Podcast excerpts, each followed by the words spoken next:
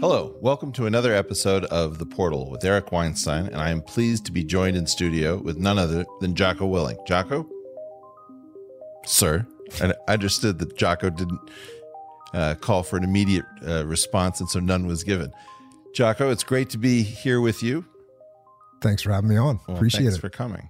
Uh, one of the things I'm really excited to talk to you about um, is uh, just how our military interacts with our civilian society. But before we get there, um, what I'd love to do is to just have you talk a little bit about um, your trajectory through uh, Special Forces and the SEAL program uh, into this situation where you're now a podcaster. I guess you were brought to the world of um, podcasting by our mutual friend Tim Ferriss, and uh, what that trajectory. What are the highlights of that trajectory, so that we have some place to begin?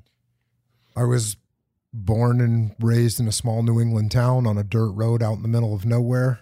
I joined the military when I got done with high school. I went through SEAL training. I went in the SEAL teams. It was now 1991 when I showed up at a SEAL team, SEAL Team One. I was an enlisted guy, so then I spent several years there. And then I got picked up for a commissioning program, which meant I was going to become an officer, move into a leadership position. And I did that. And then I went to the East Coast, went to SEAL Team 2. From there, I had to go to college. I went to college at the University of San Diego and majored in English and went back to a SEAL team. I did two deployments to Iraq, once as a platoon commander and once as a task unit commander. Got done with that. I ran training for the West Coast SEAL teams. And the training that I ran was the tactical training, not not the training where the, you see the guys on TV carrying boats on their head and carrying logs around. That's the basic SEAL training. And I ran the the advanced kind of tactical training where SEALs learn to shoot, move, and communicate, and where they learn their tactics and where they learn combat leadership. And that's where I spent my last uh, three years. And then once I got done with that, I retired from the Navy. And when I got out, I started working with companies, teaching leadership, and that expanded. Eventually, started working with a friend of mine I was in the SEAL teams with, Leif Babin. We got a lot of business consulting about leadership. Eventually, a lot of those businesses asked us to write down the concepts that we had or have to be able to give them something, a handout of some kind. So we wrote down the concepts, and that eventually became the book Extreme Ownership. The book Extreme Ownership came out in 2015.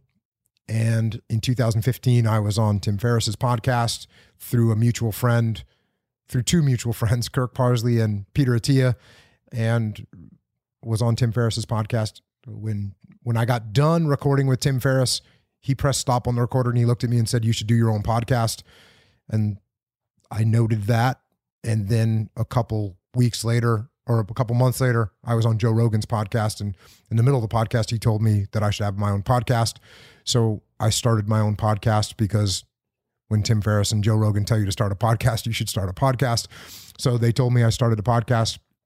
I've recorded 180 something podcasts since then. I've written a bunch of other books, uh, a book called Discipline Equals Freedom Field Manual, a book called The Dichotomy of Leadership. I've written three kids' books in a series called The Way of the Warrior Kid series. And I've written one book for smaller kids called Mikey and the Dragons. And the, we've continued on with the business at, at Echelon Front, working with companies all over the world, teaching leadership. I think that's where I'm at right now. Well, it's quite a story. Um, something that would be meaningful for me to know more about is, um, yeah, I've always understood that our military has had to have really a separate culture, um, right down to let's say marriage ceremonies looking different in the military than they do outside. And one of my questions is, um, to what extent is the military still a separate culture? Do I have that wrong? And then following up on that, to what extent are the individual special forces units really an entirely alternate world um, with different practices, different disciplinary regimes, things that are uh, unthinkable, uh, let's say, in the civilian world? the military is made up of a bunch of human beings, people from America, from every different walk of life in America, and they all come in. And certainly, you go through boot camp or whatever indoctrination program that you go through, and you learn some of the fundamental military methodologies of living, such as being disciplined, such as chain of command, such as rank structure, tactics. So you learn those things, but at the end of the day, those are just overlays on a bunch of human beings that are just human beings. And so the the military is just a, a subsection of American society, and it reflects that way inside the military. As far as the special operations forces, sure they all have their own little culture, but you know, you go to different colleges and they have different cultures and you you go to different businesses. I work with different businesses all the time. They all have their own little cultures going on inside and You don't think it's more profound the military of a difference? um I don't know if it's more profound. There's some really dynamic companies out there that have very very deeply rooted cultures and those are probably in some cases even more distinct than what what you have inside the military. One thing that's interesting about the military, sure there's some military traditions that go back hundreds of years, but the military people come and go in the military all the time. You know, as an as an officer in the military, you might spend 2 maybe 3 years at a at an individual unit and then you're gone and someone's going to take your place. So it's not like a business or a company where sometimes you go to a company. I work with companies where there's been people there for 28 years. Eh, You know, throughout the chain of command. Maybe it's a a, a frontline worker that's been running some machine at a company for 27 years, or maybe it's the CEO who's owned the business or started the business or inherited the business or bought the business, but he's been there for a long time. So those cultures can have kind of a more unified way about them because there's there's that there's that uh, continuity of of human beings in it. Whereas the military, people move around and they get stationed, they get out, they retire.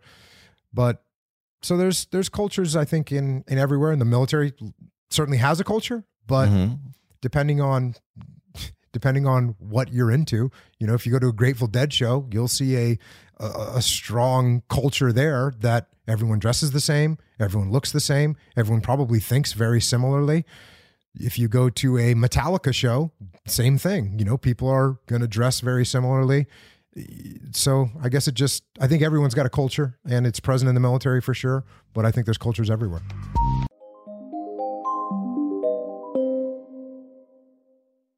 somebody uh, who was in the military once said to me um, that you have to understand that the military values interoperability in place of continuity. That because people are constantly being moved around, um, the culture is almost defined by a kind of mental flexibility of a certain kind, and that. Um, the person went on to say that American companies used to move people around and have stopped doing that largely. So that it used to be, in his estimation, that our companies like a Procter and Gamble or an Exxon would be much more like the military and that they would have an expectation that you would be posted to a particular place for a couple of years. There would be sort of a welcome wagon, and there was a way of absorbing families, um, and that that had actually been given up, and that the military had uh, retained some of that, but that that was in fact also at risk. I don't know whether that resonates at all. Well, certainly the military, you you have to be adaptable. Right. And when you take different people all the time and you cycle them into different military units, you learn to work with different people. That's for sure. And you can't get used to working with one type of human being because even though that human being has been through boot camp and they've been indoctrinated, they're still got all their own personal emotions and drives and personality and and idiosyncrasies and things that are going to drive you crazy and things that work well and things that don't work well. And you've got to deal with all those things. Right. And so it is that that does happen in the military and it happens in the civilian sector. Now, what I find interesting about that statement is I, I think nowadays people change jobs a lot more than they did when I was a kid. When I was a kid, all my friends' parents, they worked at the same company for 29 years. But they might have been moved around by it, and now you might move around a lot but stay in the same city. yeah, but you but you might move around from company to company. Right. Exactly. Um, so you know, following on that, um, one thing that I had heard that I thought was kind of interesting at a at a um, almost a biological level was a description of boot camp, which was that boot camp was a recapitulation of human development for adults that needed to be retrained as if they had always been meant to be soldiers. So that the idea being that you have a civilian set of instructions in your brain and you have to more or less blow it away to accept all of these differences, that there really is a chain of command and it's not flexible in the way that your regular life might be flexible, or that um, you think that you can't do something that is within your physical capacity to do it, but requires a lot of effort for you to get to that level.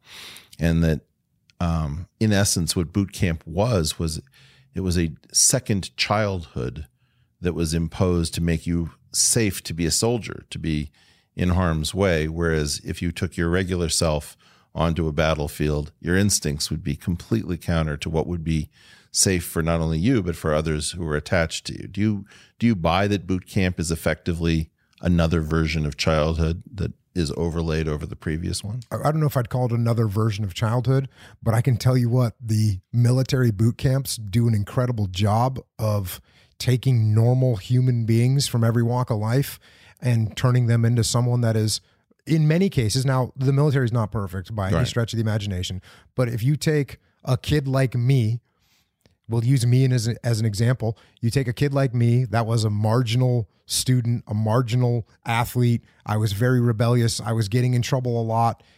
And you put me into boot camp and say okay here's you have a blank slate. None of your past matters. We don't care where you're from.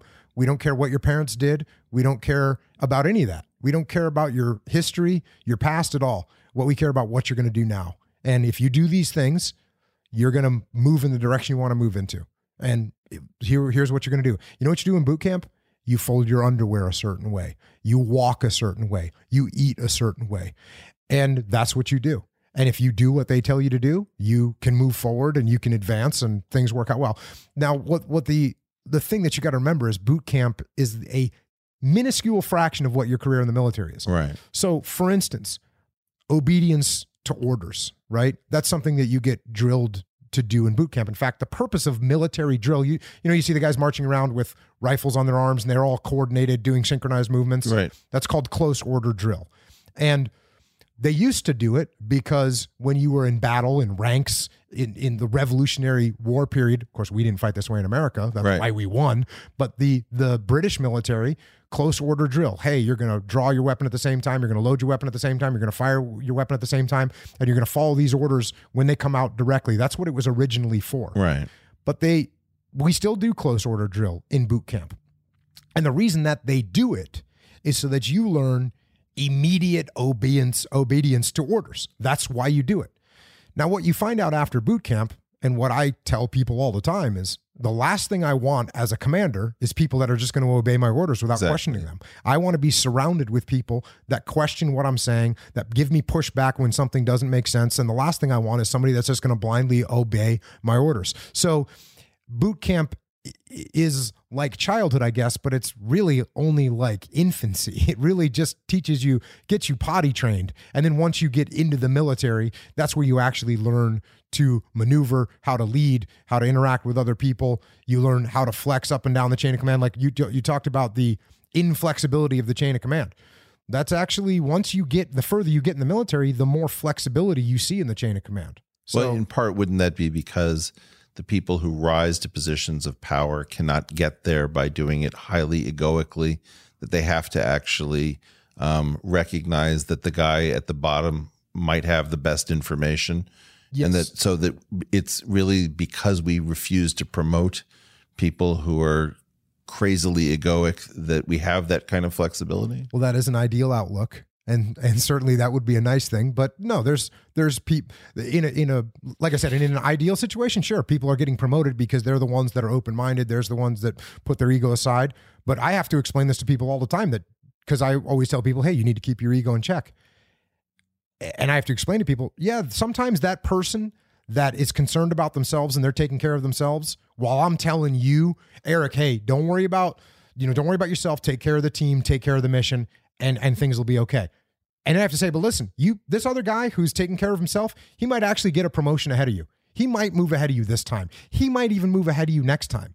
But guess what? Eventually people are going to look at that guy they're going to characterize him for what he is, which is someone that's taking care of himself, doesn't care about anyone else, and that is going to undermine his future. So in the long run, right, you'll you'll advance because you took care of the team, you took care of the mission. Maybe in the short term, you might advance because you took care of yourself, but that's not a long-term solution. So ideally, yes, people that put their ego in check, those are the people that get promoted.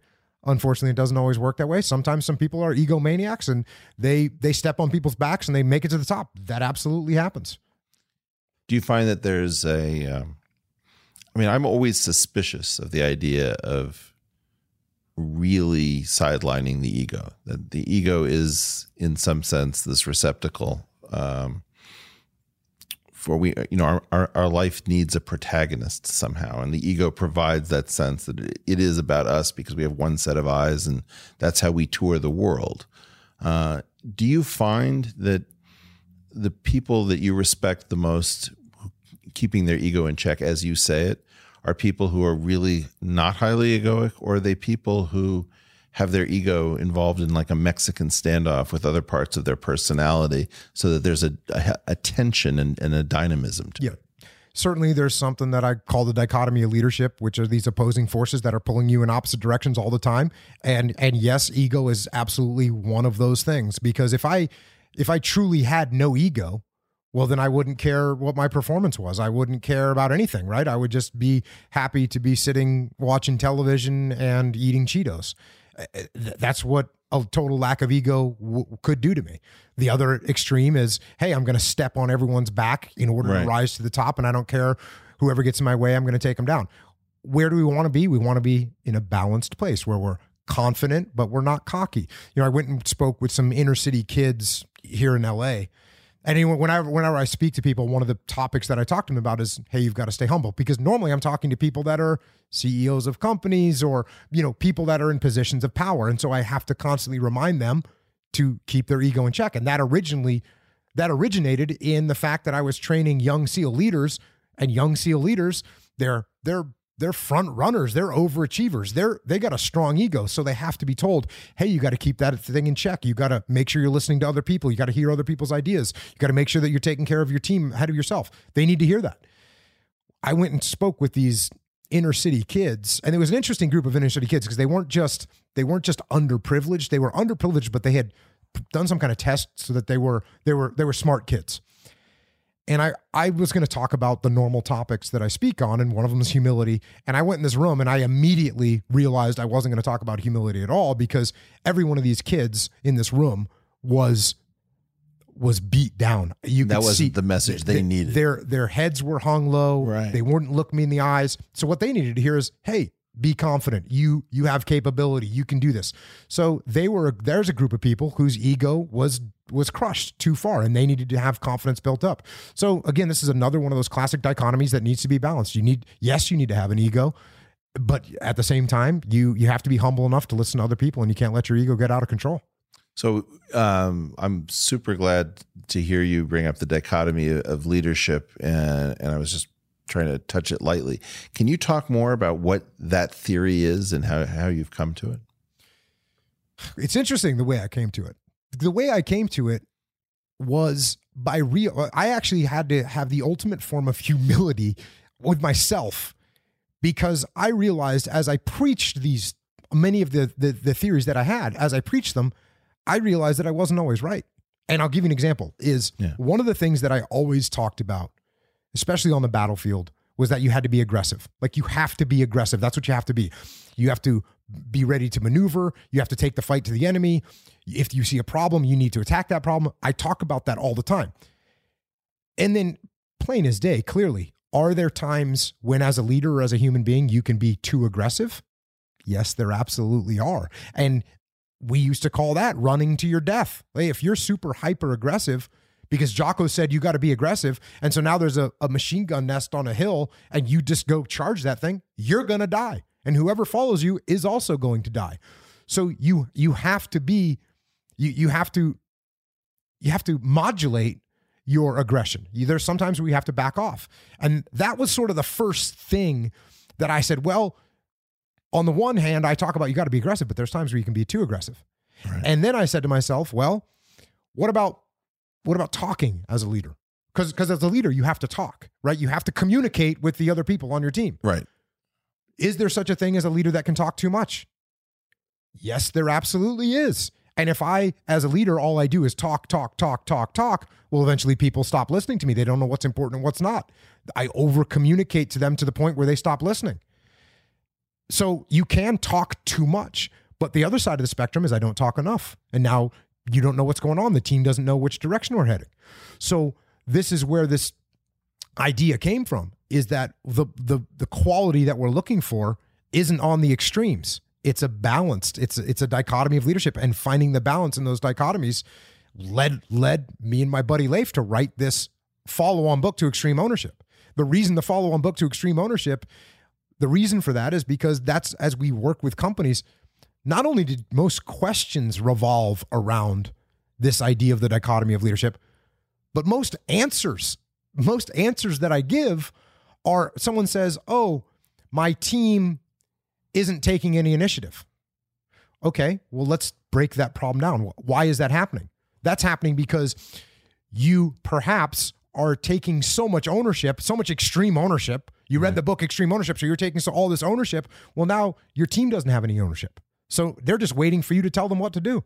So when you do that, their initiative gets crushed. You go too far in the other direction, and you've got people doing things that they shouldn't be doing, working on they're they're stepping outside their bounds, they're they're not staying within the parameters you've given them because you've got them running wild. So you've gone gone too far in the other direction. Where do you want to be? You want to be balanced and and that's where that dichotomy of leadership comes in.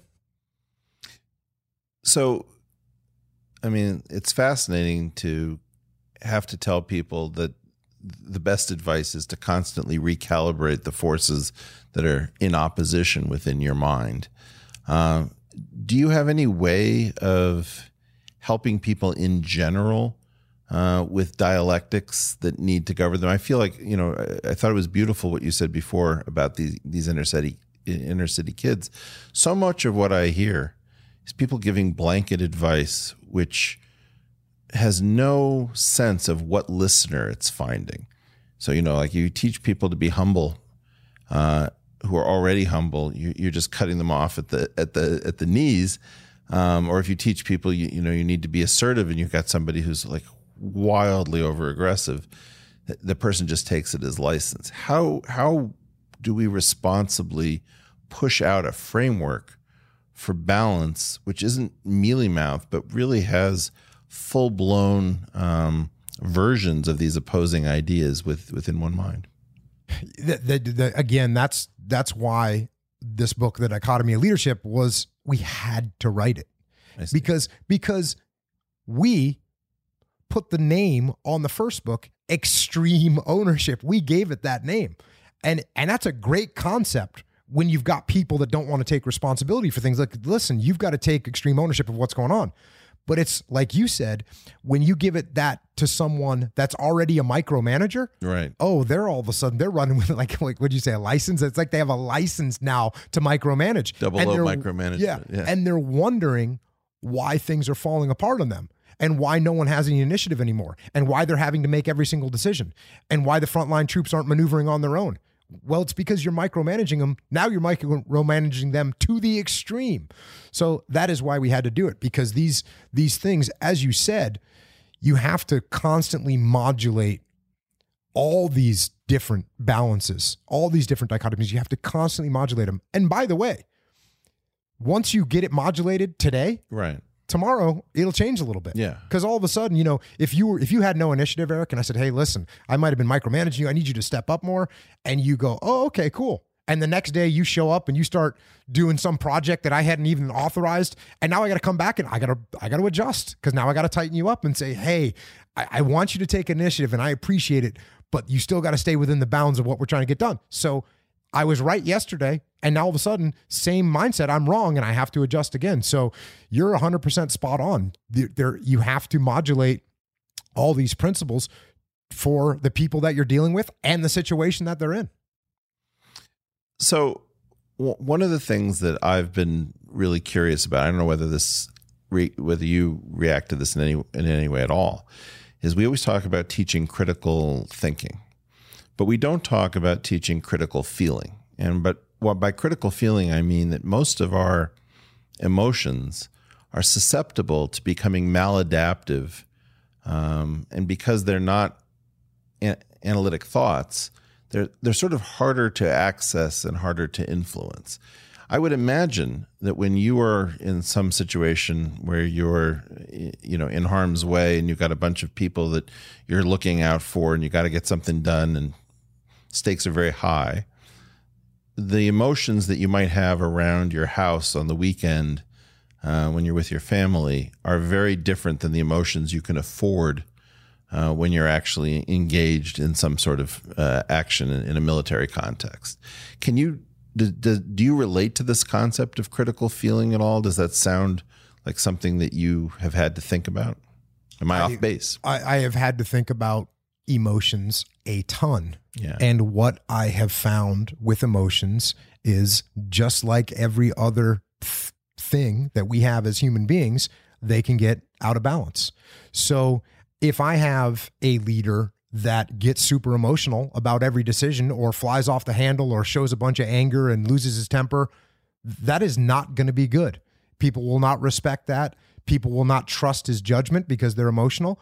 So we can't go and, and be super emotional human beings if we're trying to be in a leadership position. And that includes in your house right? If you fly off the handle with your wife or you fly off the handle with your kids, that is not going to be healthy for those kids. They're not going to trust your judgment. They're not going to respect you. How can they respect you when you can't control your own temper? And if they do respect it, that's actually scary because what you're teaching them is that in order to get respect, what you have to do is have a violent, crazy temper. So you so you don't want to be a super hyper emotional person. What's the other end of the spectrum? The other end of the spectrum is I've shut my emotions off completely. I don't I'm totally and completely detached. I have no emotional connection with the people that I'm leading whether they're on my team or in my family. And guess what? If I don't have that connection, as a as a human being, as human beings are working for me, they are not going to do what they need to do to accomplish the mission when they see me as a cold-blooded robot. So with these emotions, you have to keep them under control. I'm not telling people, and I don't tell people that they should be void of emotions. Right. Because if you're void of emotions, you're a robot, and people don't follow robots. People follow other human beings. People follow human beings that they're connected to emotionally. However, let that go too far and your emotions are out of control and you're making bad decisions. You know, I, I always I always ask people when what, what kind of decisions do you make when you're super emotional? The answer is not really not good really ones. good ones. Yeah. Uh, but if you completely cut emotions out, you know, if you've got a team and you're going to make a decision that's going to be a massive negative impact on them, and you don't let those emotions play a little bit, and you just make the the perfect business decision, okay, great. You made a perfect business decision. You saved X amount of dollars, but but you cut that emotional connection with your people, and they saw that you didn't really care about their emotions. Okay, you got the short term win. You made a little more money this quarter. Guess what's happening next quarter? You're losing three people, critical people that went and found a job somewhere else. Somebody, some other leader somewhere made an emotional connection with them, and now they're gone. And so your short term win turns into a long term loss. How do you um, how do you think about the concept? We're used to hearing you're overthinking this, and I've started to try this phrase. I think you're overfeeling this. Um, I've noticed that in our public square, it's become more important to constantly explore one's feelings and to, to the point where I find it absolutely distracting. The, the extent to which people are now sharing their feelings feels, to my way of thinking, wrong. They're not holding anything back. There's nothing intimate. You're expected to go into this performative um, kind of heart connection to you know various abstractions. Do you think there I, I know there's a better way of saying it. Like you're overfeeling this is not a, an easy thing for people to hear. How do you get people to to rein in some of those emotions? No, I actually don't don't know if there's a better way of saying that. overfeeling is a great term. I, I think I might have to use that. That's great, and that's explaining what I just explained. Right? If I if you tell me something and my emotion is this or right. my reaction is this massive emotional reaction what's horrible about it from a strategic perspective is if you tell me some opinion and I just immediately fly off the handle emotionally, right. you don't listen to another word that I say. and it means nothing to you other than well he's super emotional you dis you discount everything that i say because i'm emotional and and you as a human being know that someone else being super emotional isn't thinking straight and isn't making good decisions and and they're just just being emotional so i'm better to say oh interesting point let, let me give you what what my take on that is and all of a sudden you're going to sit and you're going to listen to me and you're going to you're going to hear me out and so, yes, overfeeling is something that happens all the time. And again, that's just going too far out of balance in the dichotomy of leadership with your emotions. So, another thing I want to explore with you is this question. Um, well, come at it from kind of a funny angle. Are you familiar with Esther Perel at all, the relationship expert? No. She specializes in thinking about very difficult topics. She's touched uh, you know what happens to marriage uh, in a monogamous setting when it feels very constraining. She's touched on infidelity. She's now talking about workplace issues, um, where she's exploring, you know, sort of forbidden thoughts about what happens in the workplace. And um, one of the things that she said to me that was very interesting is that she was reconsidering masculinity, and she said that masculinity is clearly an incredibly powerful thing but that she hadn't appreciated that it is as fragile as it is powerful, that the number of ways of invalidating uh, men uh, is quite high, and that uh, there is some sort of dependence on kind of a bargain in which um, men tend to be more disposable, particularly in times of war and conflict. Let's be honest about it. No doubt about that. Um, and that there is something both extremely powerful but also fragile about the concept of masculinity itself. It's very difficult for us, even in our society, to find things that are wholly positive that we ascribe to the concept of masculinity that we would deny to the concept of femininity. Like we've gotten to a point where we're just unsure, it would seem, um, as to whether or not there's a, a, compelling reason for half of humanity. Now, war, of course, is an easy uh, counter to that. But the more distance we've gotten from World War II, um, I worry that we've forgotten exactly why men exist in, in terms of their full complement of abilities and skills and functions. Um, do you think that there's anything to the concept that masculinity may be intrinsically fragile?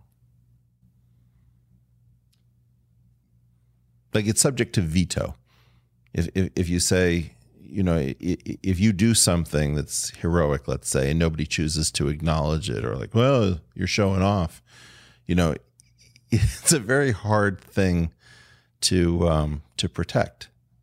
Do you, do you detect a crisis in masculinity? That's a big topic. We get, we get a lot of young people um, who come to some of the shows of the friends of, of both of ours, and it's very clear that there is this search for how how do I make my way as a young man? Are you are you getting this energy? Yeah, you know, I don't get a lot of that energy. All right. And, and the reason I don't get a lot of that energy is because I mean, I I do what I do. My my friends, they do what we do.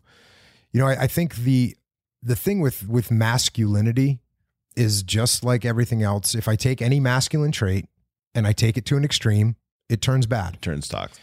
Uh, and you know, and I should say traditionally masculine trait. Yep. Because if I take any traditional masculine trait and I take it to an extreme, it turns bad. Yeah. The thing is, the masculine traits that w- we talk about. But I have three daughters and one son. I I raise them all the same, and I want them to have the same amount of the masculine traits. Hey, do I want you to be assertive? Yes, I want you to be assertive. That's a traditionally masculine trait. Do I want you to be brave? Yes, I want you to be brave. Do I want you to be stupid? and and and go overboard. Hopefully, that isn't just a masculine trait. yeah, yeah. Uh, we have to check with my wife on that one. All right, but so so these, but, but, even those aren't really. I mean, I wouldn't say that assertiveness is a masculine trait. I would say we have our flavor of assertiveness has been traditionally different mm-hmm. than the female flavor, but you know, definitely. Um, you know, I think if my wife is one of the braver people I know, and there's nothing that contradicts the feminine in that, but she doesn't do it the way, let's say, my brother would uh, would behave in a in a brave context, mm-hmm. and so the the question in some sense has to do with it's you know I, I give people the puzzle. Um, name some positive trait uh, that you would associate with masculinity to distinguish it from femininity. There's plenty of things that we say that are feminine that are positive, but there are very few things that we can say are masculine that are positive without an immediate claim that that is as female as it is male. I- I don't know. All right. I mean, I, I, don't know. I, I'm I'm over here doing what I do. Um, I, I don't know whether it's considered masculine or whatever, but this is this is kind of what I do, how I live my life.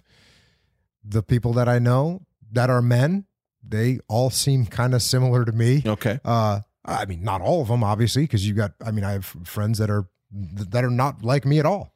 But yeah, I, I, I don't know. Let's try another one. I, I don't know if I have the best uh, the best Perch? answer for that. Okay.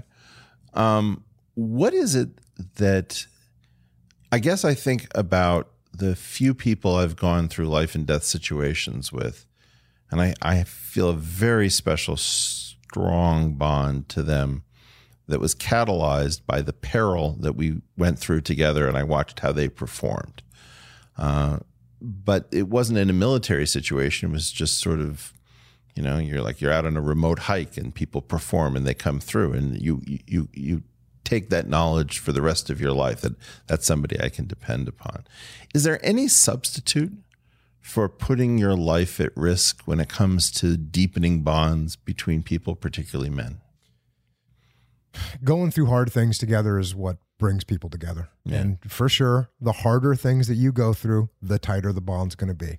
So, if you take the military, for example, to start with the military, well, the first thing you do is you put them through boot camp, like we talked about. Well, that's hard. And you go and you form bonds with people that other people that went through boot camp, we all kind of have that common bond. Th- then you go to airborne school where you're going to jump out of airplanes and that's a little bit of a death defying thing and you're going to be the airborne crews are going to be a little bit tighter you go to special operations training and all of a sudden you've done something that's harder than that and and and now the bonds are a little bit tighter now you take that unit and you put them into combat zone and their bonds are going to be even tighter now you take that combat zone and you make it super intense those bonds are going to be even tighter so there's no doubt about it. Now, in the business world, what that looks like, and uh, especially, I mean, I retired in 2010. So the companies that we worked with, a lot of them, the, the companies that we work with were many of them survivors of the economic crash. And believe me, they talked about that like that was their battle zone. That's where they formed these really tight bonds, and they weren't going anywhere now. They were tight. So whether you can replace it I don't really think so. I think the the harder strife you go through with someone, the tighter the bond is going to be. And maybe over time you form a strong bond. You know, if I had to rely on you for something and you came through for me and then you did it again and again and then I did it for you and we we stuck together. I mean, over time you can definitely uh, form really really strong bonds with people.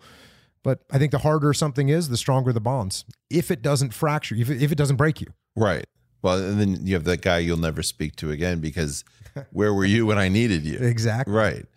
Um, my concern, though, I mean, let, let me just open up about the fact that my least favorite phrase in the English language at the moment is "I've got your back," and the reason is because I think it migrated from the military into civilian life, where civilians have no idea what it means.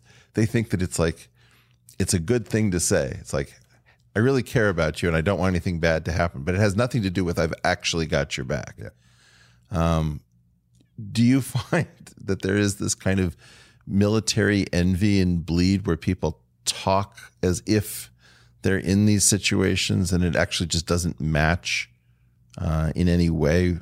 I don't know if it's envy or if it's just slang terms that expand over time. I mean, there's slang terms that we use all the time. Well, that- farming, sports, and the military provide a lot of language. Right, right. Yeah. So I think I, I don't think that when someone says I got your back, you know, you and I are are you know, hey, can you I'm going to go to McDonald's. Right. You know, I got your back. You need anything? you know, let me grab you some chicken nuggets over here.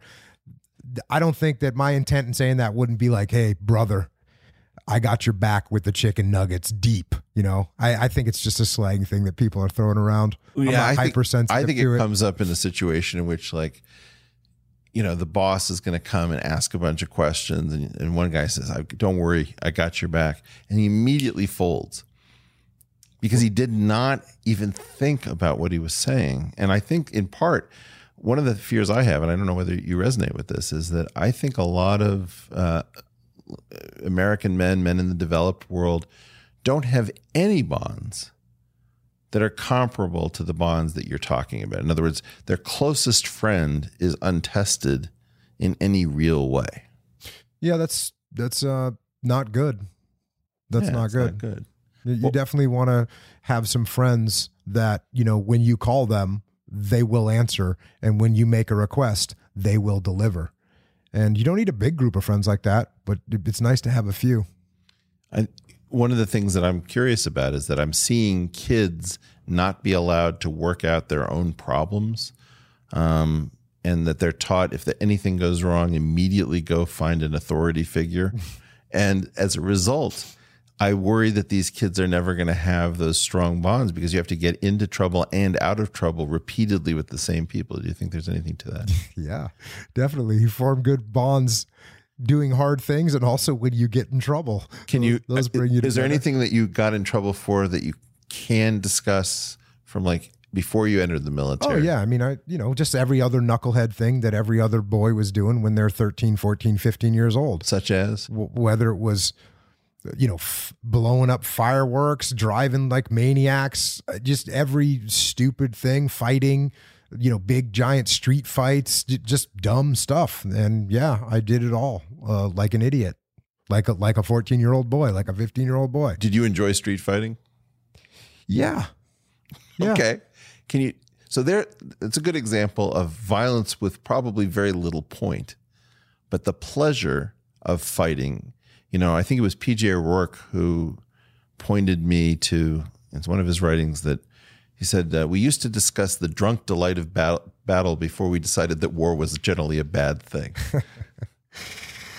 uh you know i think people like competition right Yeah. and you know there's no more heightened form of competition well war's number one whereas i'm trying to kill you then you take take step down from that and where are you at. You're oh we're going to fight each other. We're not going to kill each other hopefully. Maybe. But you know so so people like to fight. Uh, many people like to fight. It's the ol- it's a very good challenge.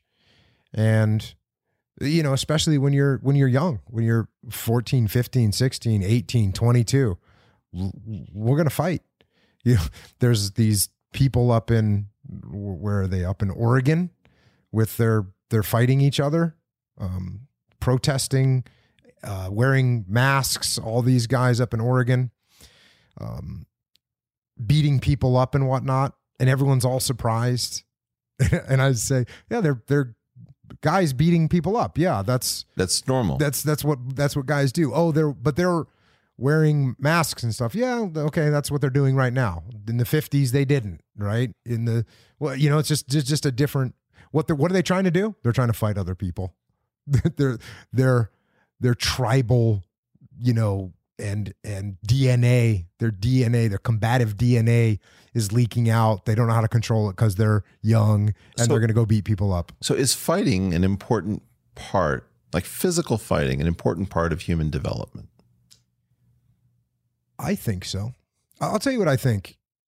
And and again, this is I don't I don't want to sit here and talk like I'm making some sort of assertion for mankind. And I think you might have just framed the question as if for trying to human trick you. on- development, yeah, right? No, no, no. But Which for human development, I I don't know. But let me tell you from my experience, because I, I don't like to talk in broad, you know, statements for all of humanity as as you would like me to do right now. Ah. I I I for me, yeah, there was there was three things that really helped me out. And I gave a speech at my friend's wedding.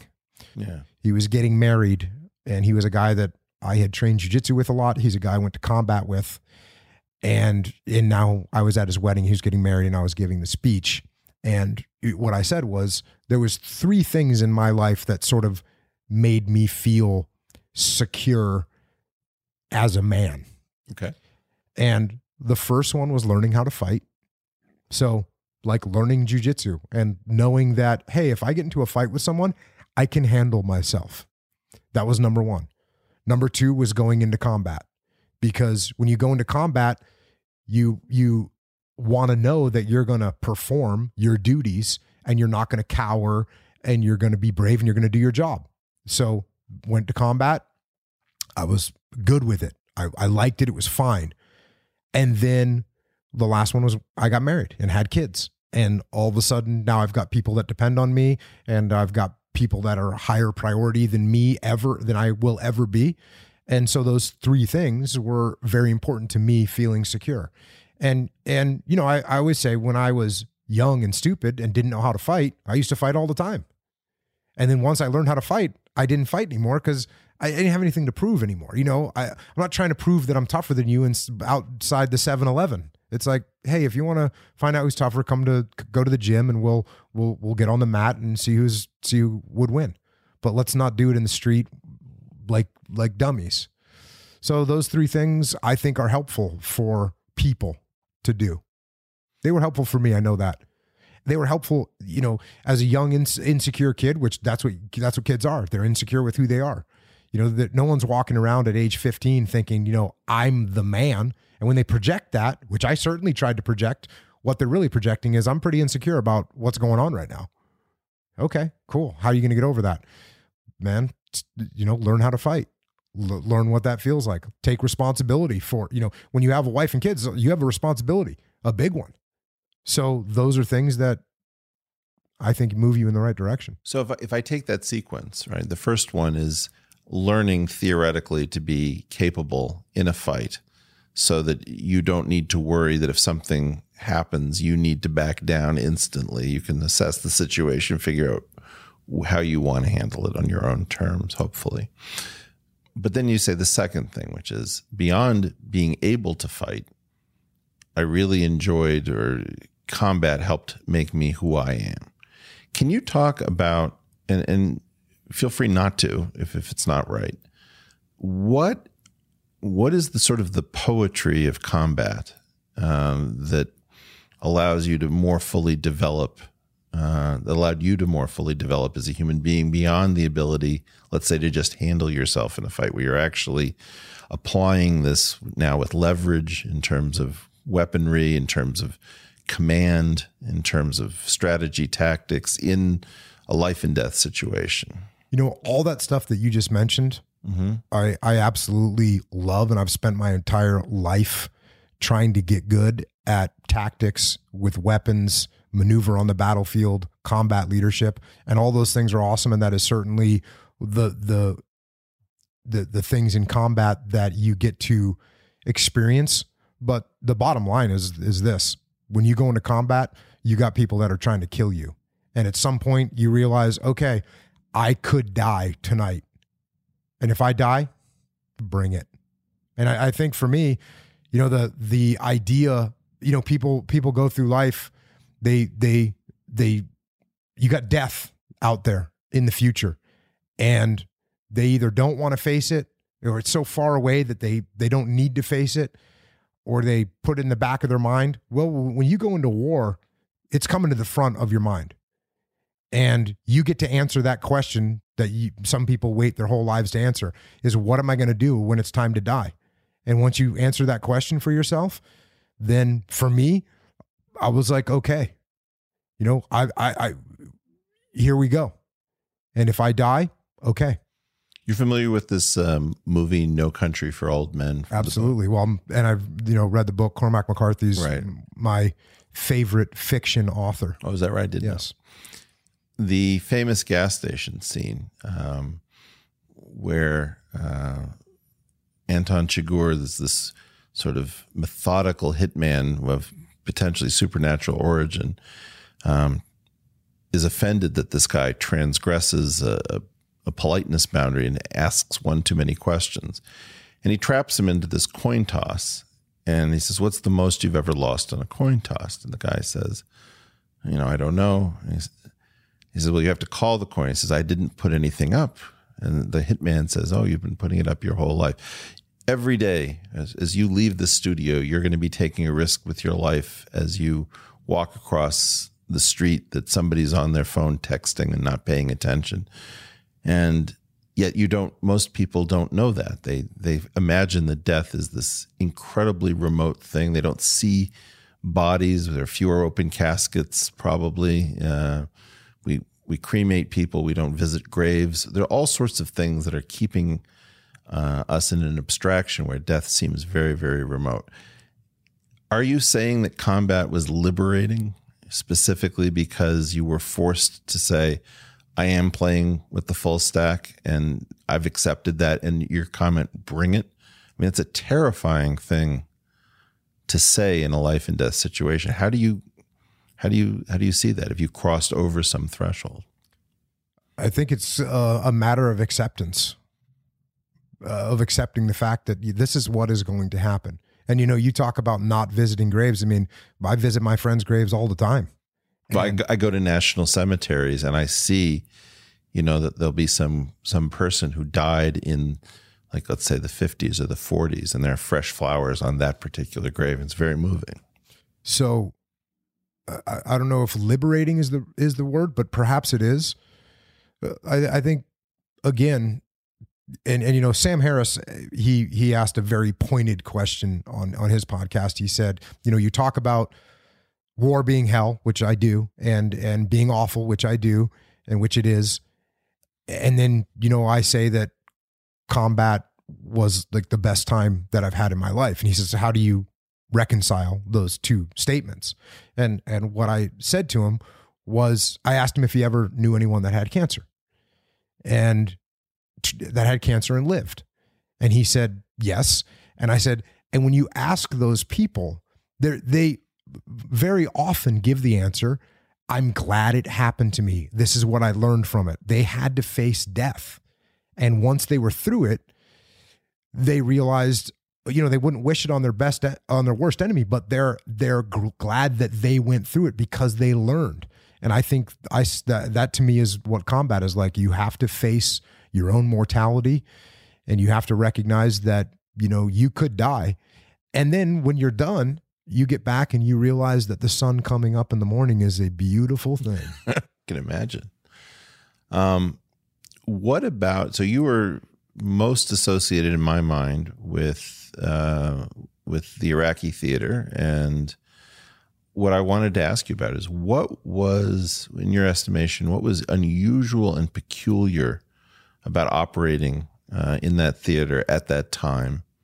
Um, and and what did you bring back from the particularity of that experience? It wouldn't have been the same if you'd been in Afghanistan or um, posted somewhere else. One thing that's interesting is I did two deployments to Iraq, and and the amount that the battlefield changes all the time, how quickly the enemy adapts, and then how coalition forces have to adapt to what the enemy adapted to and that's a cycle that just doesn't stop and so you, you're constantly trying to keep your eyes open and be humble about what the enemy's doing and never underestimate what their capabilities are as far as the operating theater my first deployment i was all over the country we we operated all over the place and i was living in baghdad or we were we had our compound was in baghdad and then but I operated all over the place and we'd travel and fly and drive everywhere in Iraq or to a lot of different places.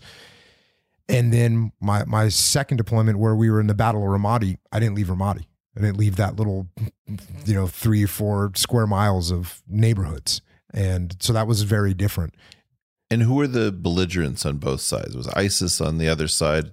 The you? my first deployment, yeah. what it was was a bunch of thugs, criminals, former regime elements running around causing problems and they were very disorganized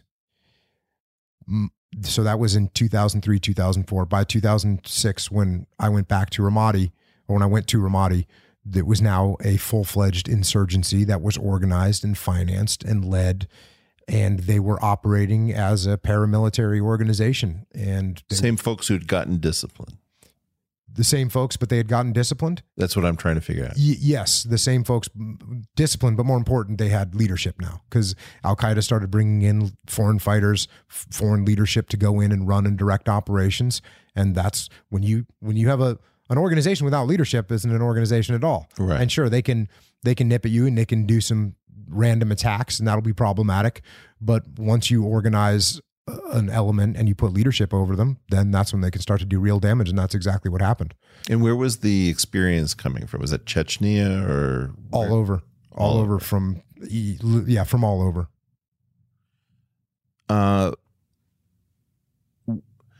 one of the things we talk about in World War II is the sense of being the good guys.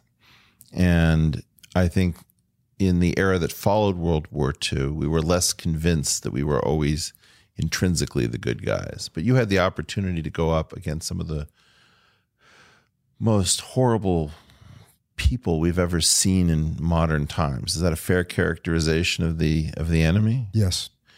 Can you talk about, and I would actually like to do it somewhat unflinchingly, um, what distinguished ISIS in terms of, I, I talk about a concept most people don't react to called message violence, where the point of the violence is to be so picturesque that it works its way into your mind and it won't let you go because somebody did something that was unnecessarily unthinkable just for the purpose of torturing your brain with knowing that that's what's on the other side.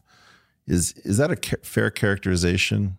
Yeah, so the the the term ISIS started being used around 2007. I my last deployment ended in 2006, but the characters are still the same, and they were they weren't as organized as they became when they became ISIS when they started flying the ISIS flag. And then what you had was this recruitment, this worldwide recruitment of of sadistic, evil human beings coming to the the the caliphate to torture and murder and rape systematically girls and boys and yeah what, what we saw in in Ramadi in 2006 was it's it's the worst nightmares that you can imagine from people being skinned alive uh, people being beheaded people being tortured in all manners rape you know rape used as a weapon of war. Just everything every horrible thing that you could Family imagine members being violated in front of other family members. absolutely. Right. and and that's why you know for us w- when you ask did you feel like the good guys? Oh yeah we definitely felt like the good guys. And we especially felt like the good guys because the local populace is who was enduring this this this heinous these heinous acts was the local populace the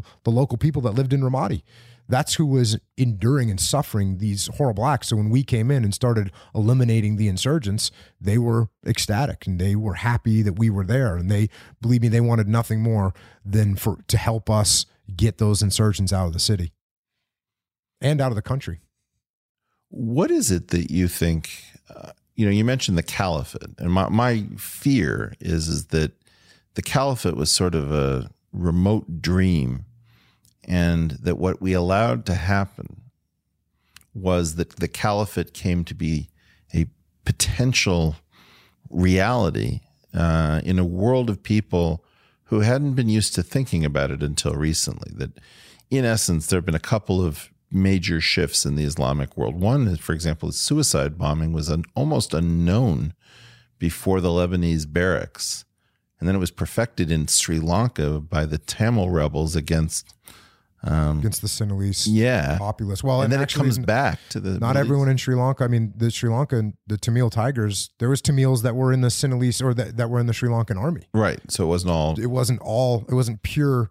It wasn't a pure ethnic No, war. but that tactic was was Yes. very strange in the way in which it's been a relatively modern invention, and then it came back to the Middle East, and that together with the concept of the caliphate started to animate um, a kind of sleeping Islamic identity that hadn't been wildly present. I mean, I sort of analogize it to what would happen in Judaism if somebody started rebuilding the temple and all of this rem- code that has not, never been run, like where you can reconvene the Sanhedrins to mete out death penalties according to Jewish law. Thank God we don't have a, a, a third temple, right? But somehow we we let this idea go from fantasy to some kind of reality. Is that Is that wrong that somehow we allowed something to animate this portion of the world and it went very sadistic and psychopathic? I think it is wrong that we allowed that to happen. And it was it was clear to people that had been in Iraq that there was embers of the insurgency of this of this sadistic insurgency that there were embers that were still burning when we pulled out. Hmm. And so once we pulled out, all of a sudden, you know, the fire the firemen there, there was a fire at a house. They came, sprayed some water on it. They, the flames were gone, and then they left. That, that's what we did. Well, the fire's not out yet. Right. Right. And so then it didn't take long for those embers to rekindle and start completely burning out of control and then we we we let it get to a point where I mean in in the city of Ramadi we we had people that we knew who when when ISIS took over Ramadi which Ramadi was peaceful from 2007 until 2014 2015 like completely peaceful when ISIS came in they rounded up about 500 families that had families members who had worked with the coalition forces mm. and they murdered them all Right. So just just sick, sadistic, subhuman beings that should never have been allowed to do that. Now they did it, and once they did, and they t- they took Ramadi and they took Mosul.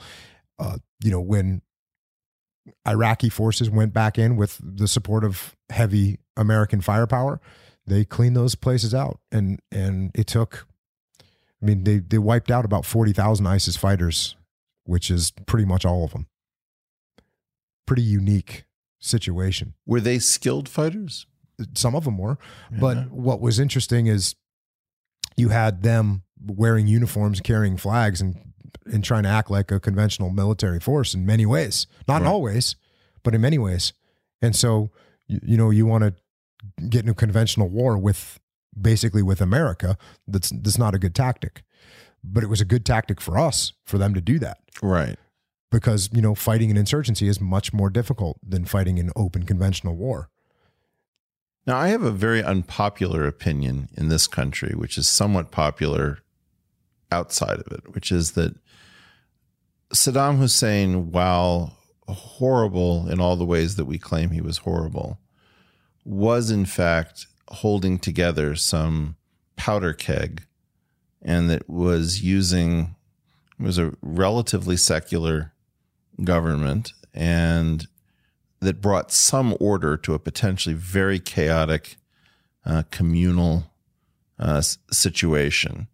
His sons, of course, were you know one one in particular was a stone cold psychopath, mm-hmm. and he you know, Saddam Hussein did terrible, horrible things by American standards. But if we evaluated him by the standards of the region, um, we might come up with a different answer. Is there anything to that?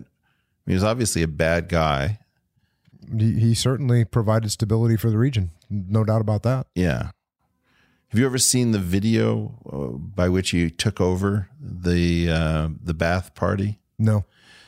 So he he shows up on stage smoking a cigar, and he he says, uh, "We have a special guest today." And this guy comes to the microphone and starts saying, "I've plotted against Saddam, and I, I'm here to read the names of my co-conspirators."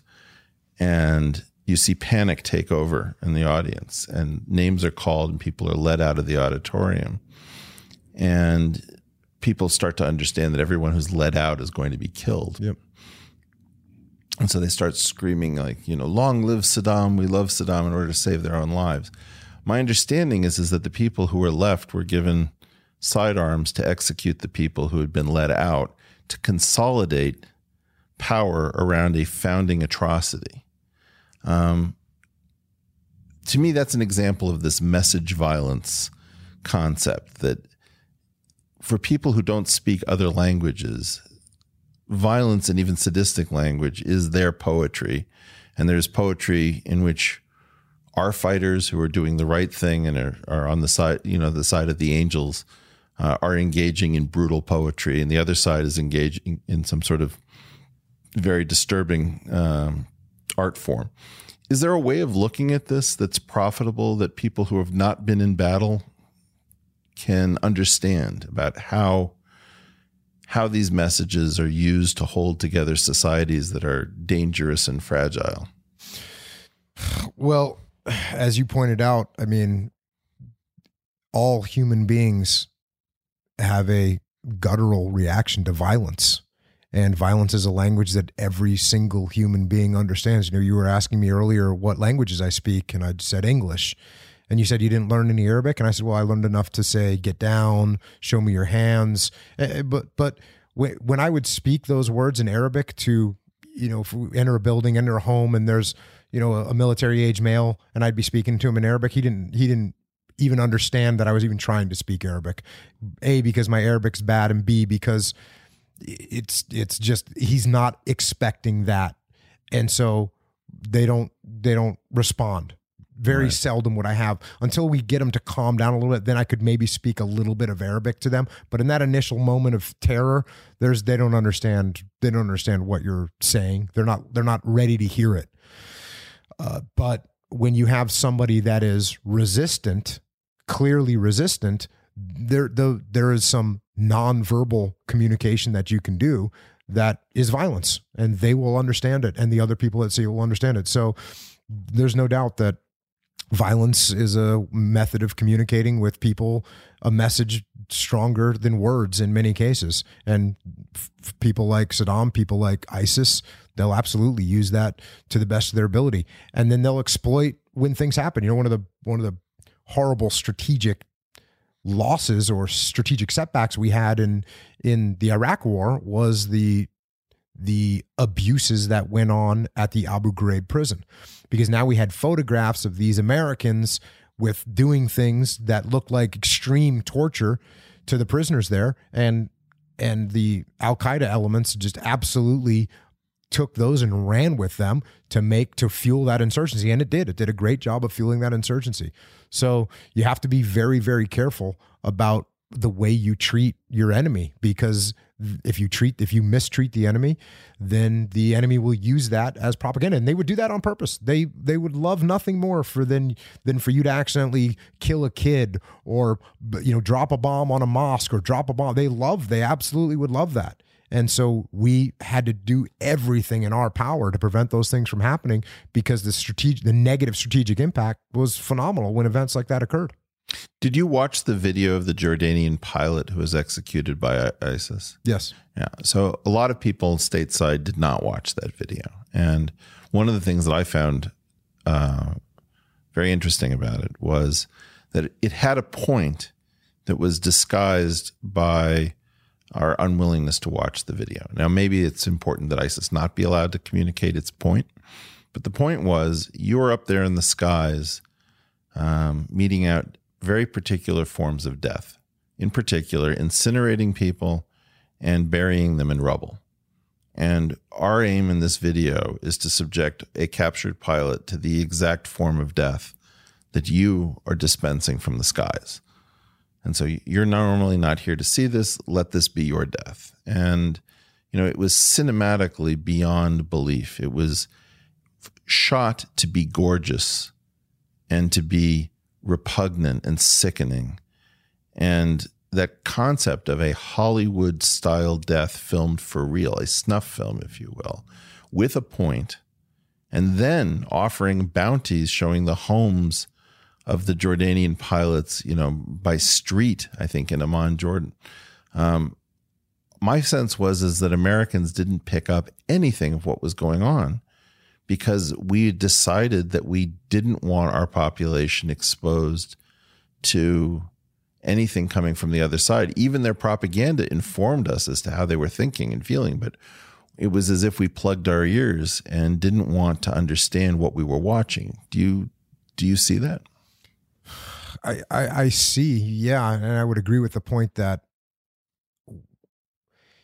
when you disconnect people from war, it it's they lose track, right? I mean, in America, you know, we we when I was in Ramadi in 2006, I was you know sitting in some combat outpost in the middle of nowhere with mortar shells coming in, and meanwhile, everyone in America was you know going to the mall and driving around their SUV and ordering a Starbucks. I mean, that's that's just the way it is. I'm not mad at that, but there's a definite detachment there. I'm mad at that. no, here's the here's why I'm mad at that. First of all, I, I think I'm slightly older than you are. Um, and so I have some memories of the Vietnam War as it was playing out on American television. That's some of my earliest uh, childhood memories. And let me say this it was spectacularly gruesome. What we saw on the TV during that period of time, I believe that my parents turned off the TV um, when it showed an image of a GI's head on a pike. And it was just like, okay, this is too much. Um, and on the one hand, this was real information coming from the war. And on the other hand, it was propaganda. It was meant to strike fear in our hearts. Um, there was a self hatred that was playing out just as there was concern about the excesses of American kids being turned loose in a jungle with too little discipline and supervision. I mean, there was so much happening in Vietnam, um, which was hard to pull apart. And what I found was is that after that war, we never went into a conflict the same way again. The embedded journalists didn't seem to want to report in the same way that a non-embedded journalist did.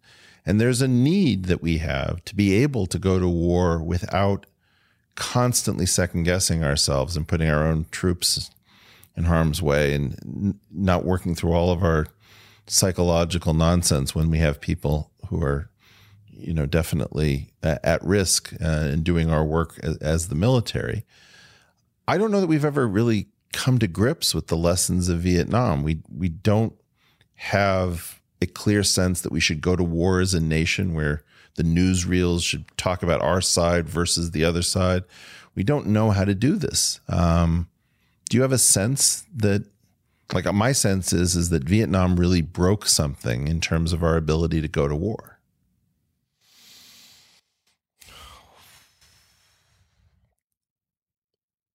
Vietnam was, you know, and I've been lucky enough to have a, a lot of uh, podcast guests that were in Vietnam, and their experiences were all different. I mean, from one guy, Captain Charlie Plumb, who was shot down and was in the Hanoi Hilton for six years.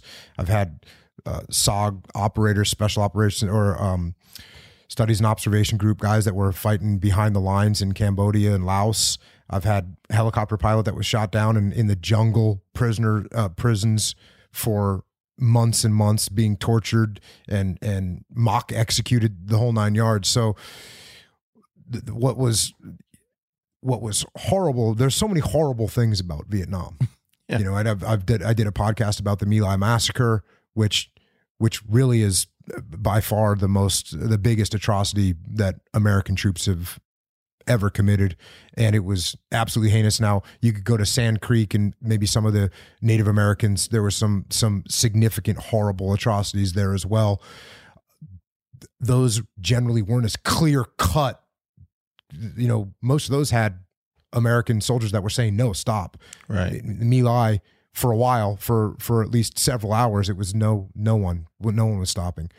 So what you had, you know, what you have, I think, what with the press and the media in Vietnam was you had a lens into what war is. And in war, you're killing other people. Right. And when you're killing other people, it's you know, you you just take one step back. If you don't know what that other person did, and you take one step back and you watch someone kill someone else, that, that is that is not going to go over well in most people's stomachs. Most people are going to look at that and say, "Why is this happening? Why are we doing this?" So that's what happened in, in Vietnam. You take one step back and you see, you take one step back and what you see is killing. You see right. human beings killing other human beings. And why in God's name are we doing this? And, and so that, that's what I think happened in Vietnam. How it broke us. I mean, I don't know if broke us is the right word, but we certainly are more cautious and should be more cautious always about going to war. I mean, you know, you you want to talk to the people that don't want to go to war. It's the people that have been to war, the people that have had their friends get killed. Like they're the ones that don't want to go to war unless it's absolutely necessary, unless we've tried every other method, unless we've used every other technique that we could use to to prevent us from going to war. Now, that when you have to go to war, like go to war and win. That's that's my attitude. We don't want to go to war at all. If we have to go, go and win. Win as quick as you can. Use whatever means necessary to achieve a quick dominant victory.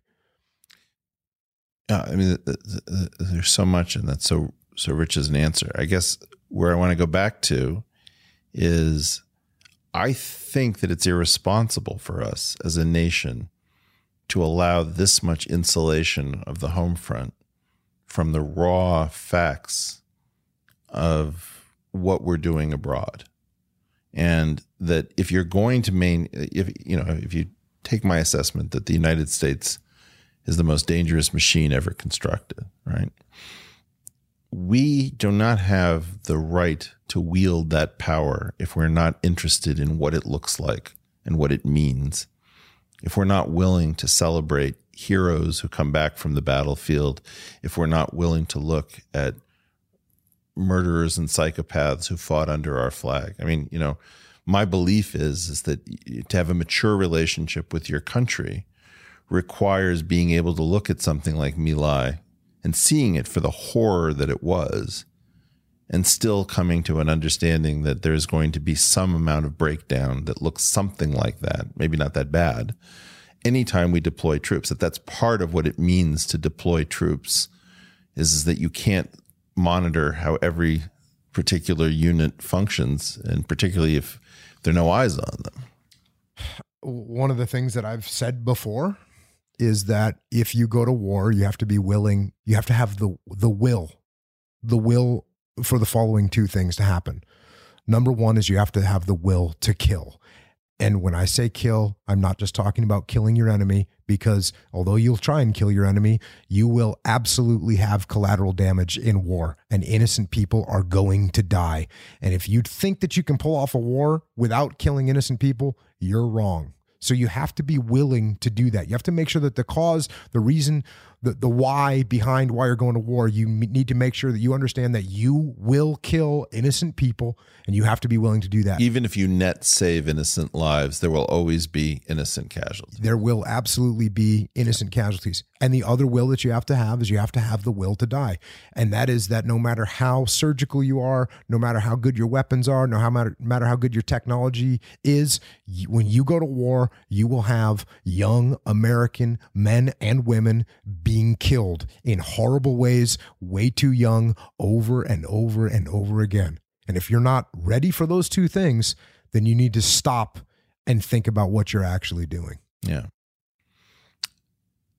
What do we do about changing the relationship between news media and combat troops so that we have the ability to understand what we're doing abroad, say thank you to the people who need to be thanked uh, and welcomed home, keep an eye on what needs to not happen such as a place like Abu Ghraib. It seems to me that we've got a, we are developing a fragility as a people that is incompatible with our level of lethality. And we have to get information back to the home front. Am I wrong in this?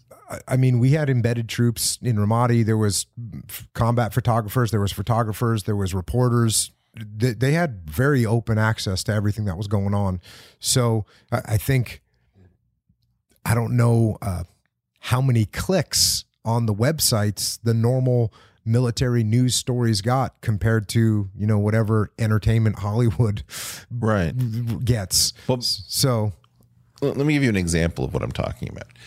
This isn't strictly foreign foreign involvement, but when 9/11 happened, the most famous photograph from 9/11 is this photograph called "Falling Man" of this inverted human being, sort of doing a weird kind of like bicycle motion and he's falling to his death. And I think it ran once briefly in the morning. It was spiked and it didn't become the iconic photograph of 9 11. If I think back to Vietnam, we all have the same set of 10 photographs seared into our minds. And yet I don't know, you know, beyond like a statue being toppled, what we would associate with Iraq except for the Abu Ghraib photographs. So it didn't seem to have that kind of effect of, in my mind, um, commemor- commemorating what that war looked like. How long were we there? How many troops did we have? How many families, uh, you know, lost somebody? I just I feel I feel like it sort of took place out of sight. Yeah, and, and the interesting thing is there's thousands and thousands and thousands of pictures. I just don't think they were. I don't think. I think more. I think the pro, the I don't know if we call it a problem, but I think it's more the fact that people weren't clicking on those pi- pictures and remembering them. Because if you Google Iraq war, you'll see hundreds of thousands of pictures from all kinds of news agencies all over the world. It's just people maybe they're so, they've seen so many pictures that they're over it. I don't believe this actually, Jocko. Here, here's here's my take on it. If you think about what the cartels have been doing on our southern border, it is spectacular. The violence is so graphic and so disturbing by design. And yet, so many Americans are unaware of just how bad the, the drug wars have been in Mexico because the information doesn't percolate. And these photographs, if they were run, would capture the public's imagination. I don't think there's any question. Okay, I, I see what you're saying now. I didn't I didn't quite No, no. understand that. It makes good sense with the cartel um, because certainly they're down there. I think just- we're terrified to show people the extremes of what life actually looks like anymore.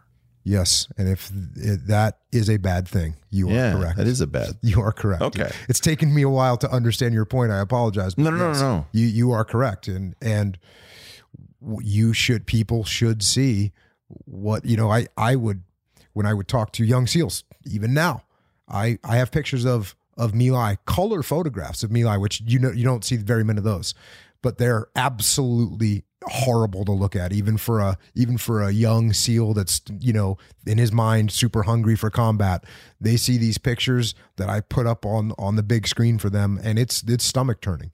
Then so that's what they need to see. They need to understand that you go a little bit off the wrong direction. If somebody doesn't step up and say no when things start to go sideways this is where it can end up. That's right. so, yes, what you are saying is correct. If you want people to understand what's happening, one of the best ways to do it is the same technique that you were saying earlier that the enemy can use, which is a message of violence. Here's what is happening on the southern border. These are the people that are one mile away, and this is what they're doing to whole families in certain cases. Yes, should that be propagated? Absolutely, so that we understand the seriousness of the situation down there. Same thing with when ISIS was acting this way. Anybody that looks, I mean, you know, here's another good case was the Rwandan genocide, right? Yeah. Uh, 800,000 people in 100 days, mostly with machetes. And we, I don't want to say we let that happen, but we could have intervened in a, in a very powerful way.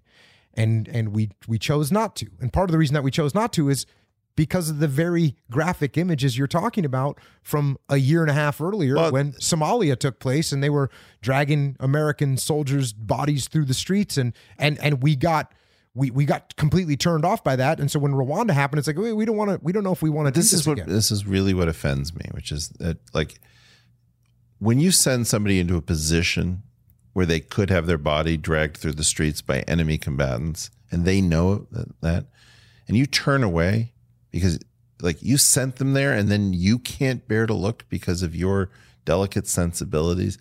That strikes me as something very very wrong as opposed to we know why we're someplace and thank God we have people who are willing to do this. And you know, I mean, I appreciate the, the the depth and the complexity of your perspective. You're saying, on the one hand, people who've been to war, are the ones who don't want to go us to go to war. On the other hand, you're saying that war can be more fun and more meaning than you could have in the rest of your life. And these are these are really not contradictions, but they're incredible tensions. And instead of having this be part of our makeup, where people come back from the front and they talk, maybe in measured ways, about what they saw, what they participated in, and what they saw this is doing for our nation. I mean, I think that these things are very progressive in a, in a certain sense that we're standing up for people who, you know, might, might be completely defenseless. What you're talking about in Ramadi, And in fact, I'm very worried that what you said was that in Ramadi, the people who got killed were the people who had helped our coalition. And so, did we have an obligation to stay there in order to make sure that the people who helped us weren't in harm's way? We saw the same thing with the Marsh Arabs in the south of Iraq, where they were told to rise up um, by a former president. And we saw the same thing in Vietnam. We saw the same thing in Vietnam. I mean, it, it matters to me that we're engaged enough to realize, hey, we just issued an instruction and people trusted us. And now those people are in a world of pain and hurt. And where are we? And we have to, we need a tougher country. There was a, it was, it was sickening for me when I when I saw the flag, the black flag of ISIS flying over the city of Ramadi. I mean, clearly, first and foremost, because of my own friends and my men that were killed in that battle and, and wounded in that battle. Then obviously the Marines, the soldiers, the sailors, the airmen that that fought alongside of us eh, who made the same sacrifices were killed or or gravely wounded. And then I knew, you know, as soon as we as soon as I saw that that flag flying, I mean, before we even got reports back, we knew what was going to happen to the civilian populace.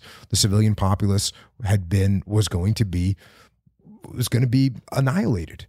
And that that's exactly what happened. And, they do it at the level of families, right? Yes. Like if somebody collaborated, yes, the entire Your family pays the price. Family is done. Right. So, did we have an obligation? In my opinion, which again, this is just one man's opinion. Yep. In my opinion, Yeah, absolutely. absolutely. We absolutely had an obligation. I'm so glad to hear this. and uh, the the fact that that we didn't uphold that obligation, it's it's not good. It's it's it's a letdown. It's and luckily we went back and they were able to take back the city and Americans did support that and but the Iraqis they they did the bolt they did the fighting which was very impressive because when we were in Ramadi in 2006 the Right. Iraqis didn't didn't want they didn't really have the the stomach for the fight but I, I have friends that were in Mosul and the Iraqi troops were fighting hard. They were taking massive casualties. In fact, the Americans were saying, "Look, I don't know if we're going to have enough Iraqis to do this," and but the Iraqis kept fighting. So, so that was a really positive thing to see that the Iraqis were now fighting for themselves. But do we have a moral obligation? I think once we commit to something like that, then we need to see it through. Yeah, There's a certain amount of you break it, you bought it. especially because you know Leif who who wrote the books with me he went back to Ramadi in 2010 and during so when we- when we were there together there was you know there would be one two three four five casualties a day Right. several of those wounded several of those killed every single day just in the city of Ramadi when Leif went back in 2010, during his entire six month deployment, there was one fatality, one coalition fatality, and it was from a vehicle rollover. It wasn't combat incident. So it was completely Different. settled down. Yeah. It was it was peaceful. And we took that as okay, we, we should leave now. And and that was the wrong move. That was the wrong move. And people say, How long are you gonna stay there? Let's say we're still in Germany. Yeah. Well, we are. Right. We're still in Japan. Well, we- this, this, so I mean, this is the thing where I want us to think about total cost of ownership of a conflict. And I want whoever is going to lead us. I mean, I was very concerned watching uh, the Democrat. I, I come from the Democratic side of the aisle.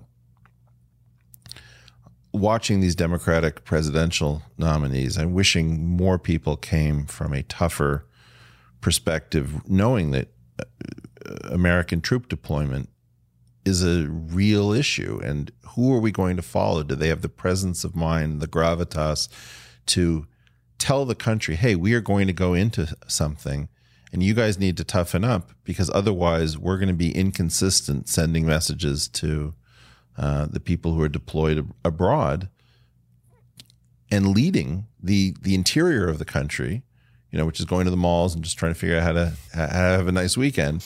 Um, somebody's got to take us along. I mean, it's just irresponsible for us as a country to be this focused on on what's going, you know, keeping up with the Kardashians when we have people in uniform in in harm's way. Is am I off? no, you- you're definitely not off. And if you don't understand what's happening overseas, then you're more willing to send more people overseas. You're more willing to not think about the consequences of what you've started and more willing to abandon those situations before they're finished. Yeah. So I guess your your entire thread of this, and I, I think I missed your your point in the beginning is is yes, absolutely Americans should know and understand what is happening overseas so that we can make informed decisions back here And be able to stomach it. and and have that will that I talked about earlier, the will to kill and the will to die, which is what you need. Do you have um, some stories that illustrate uh, not only the will to kill, the will to die, but also the genius of improvisation, which is something I associate with our armed services in general, but also particularly with our special forces, where really brilliant stuff was uh, was hatched out and and tried.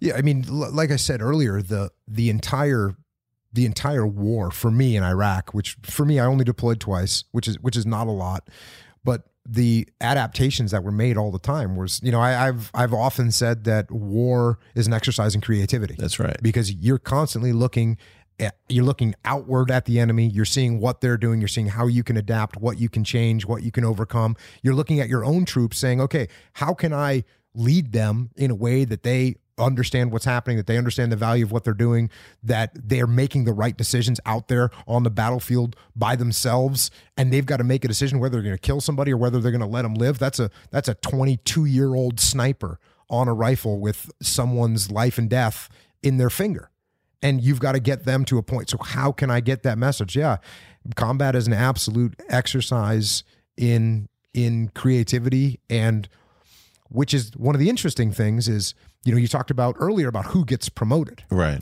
and certainly the person that conforms to what they're being told to do and they follow instructions they're going to get promoted To a point. they're going to do fine yeah. but they're not going to be exceptional. The really exceptional guys are the ones that look at the situation and say, "Okay, here's what I know what we've been told to do, or Right. here's what the the doctrine says to do. Here's what we're actually going to do, and here's why we're going to do it." And and so those are the people that you want to follow on the battlefield. And those are the people that truly step up and lead. And it's the same thing in the business world as well. Who do you look up to as being a great improvisational commander that you served with? I don't really want to name the names of people. Okay, I don't wanna served put with, your- yeah, but, um, absolutely. You know, Colonel David Hackworth is a guy that that I espouse his methodologies and his philosophies all the time. He was a, a young kid at the end of World War II. He joined right at the end of World War II. Then he fought in Korea and he fought in Vietnam. He he ended up writing a book called About Face because at the end of Vietnam, he was the guy that that went on the prime time and said, if we don't change the way that we're fighting this war, we are going to lose. He was the and he was a full bird colonel when he did that. Mm-hmm. And they drummed him out of the army in like a month. And he, you know, went to Australia and and and he wrote this book called About Face. And obviously part of the meaning of About Face is he he turned. Uh, but and he was very, very misunderstood. Well, not misunderstood, but he was he was hated, right, by the big army. And then what happened was he actually wrote an article later about the chief of naval operations, a guy named Admiral Boorda, and he said that he hadn't earned some of his combat decorations. And Admiral Boorda committed suicide. And so he was hated. So Wow. David Hackworth was hated by the Navy. He was hated by the Army. And part of the reason why he was hated is because he called it like he saw it Right. and he ended up writing this book and and he's he explains and, and this book is not a leadership book at all It- he doesn't talk about leadership from a, from a perspective of leadership only at all ever in the book but the entire book it's 800 pages long. The entire book is a leadership book because you see how he led his troops how he dealt with people up the chain of command.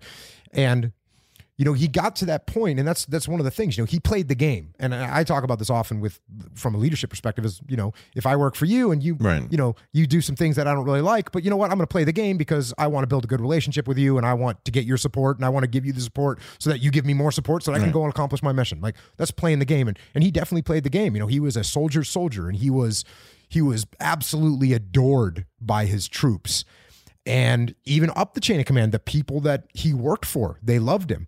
And so, but he he played the game until he finally got to a point in Vietnam where he saw young men getting killed, and he said, "You know what? and he tried to change it. He went over there as a battalion commander and he changed right. the way they were fighting and they they turned things around for themselves and he cut their casualties and took the fight to the enemy. He did all those great things, but he got to a point, looked at it from a strategic perspective and said, "Look, we need to change what we're doing. We need to change this." And or we're going to lose. And and they drummed him out. So that's the guy I would say from, you know, from from a grand perspective of who I look at and really try to emulate his leadership. And I stole all kinds of things from him. You know, I I had a when I was assigned my task unit, which is a, a group of two SEAL platoons. When I was assigned my task unit, it was called Task Unit Bravo, okay. which is which is the phonetic B, right? right? The phonetic letter B. And in Hackworth's book, he changed the name of his units to something that he wanted to reflect what the guys were. And so I changed the name of my task unit to Task Unit Bruiser. And and we had that attitude of we're going to go, you know, smash. Uh, but so so that's one you know leader that I really tried to emulate. And then the other one was when I was in my in my second SEAL platoon, and I won't mention any names, but I had a I had an officer that I worked for who took over. Actually, the we had a mutiny against our against our platoon commander. And we rebelled against him and went before our commanding officer and told our commanding officer we don't want to work for this guy. He he doesn't listen to anyone. Wow. And our commanding officer, who was a great guy, said, This sounds like a mutiny get out of my office, go do what you're supposed to do. And then a couple days later, he fired the guy and brought in a new a new platoon commander. Yes. And when he brought in a new platoon commander, this guy was very very experienced, tactically tactical genius, very skilled, you know, good shooter, just good athlete, just just just an awesome guy. It was, was who was held in very high regard. And I thought, hey, this guy's going to come in and it's going to be like we're just going to we're going to follow this guy and and he's going to tell us how to do things. But he wasn't like that at all. He came in and said, "Hey, why don't you guys plan this operation and why don't you guys take ownership of this and why don't you guys lead this patrol?" What and was he, that like for you? It was awesome. Yeah, it was awesome. That's when I realized, oh wow, if you actually give people ownership of things, they take it and they do a better job. And that was like the that was the very first kernel, the very first seed in my brain about leadership, seeing it from the perspective of, oh, if you're actually listen to people, then then they're going to want to work for you more. And this was contrasted with the the guy that got fired who didn't listen to anyone. Well, this is this is something I'm, I'm glad you bring this up. I don't know whether this is going to dovetail properly, but I always surprise people that I talk about followership because we always talk about leadership, and I think we have a terrible relationship to it, which is that leadership is like, yeah, I'm kicking back. I'm in the corner office. I got this thing. And in fact, I think that's nothing to do with leadership. I think that leadership involves followership and that people who hate the idea of following other people can't lead themselves.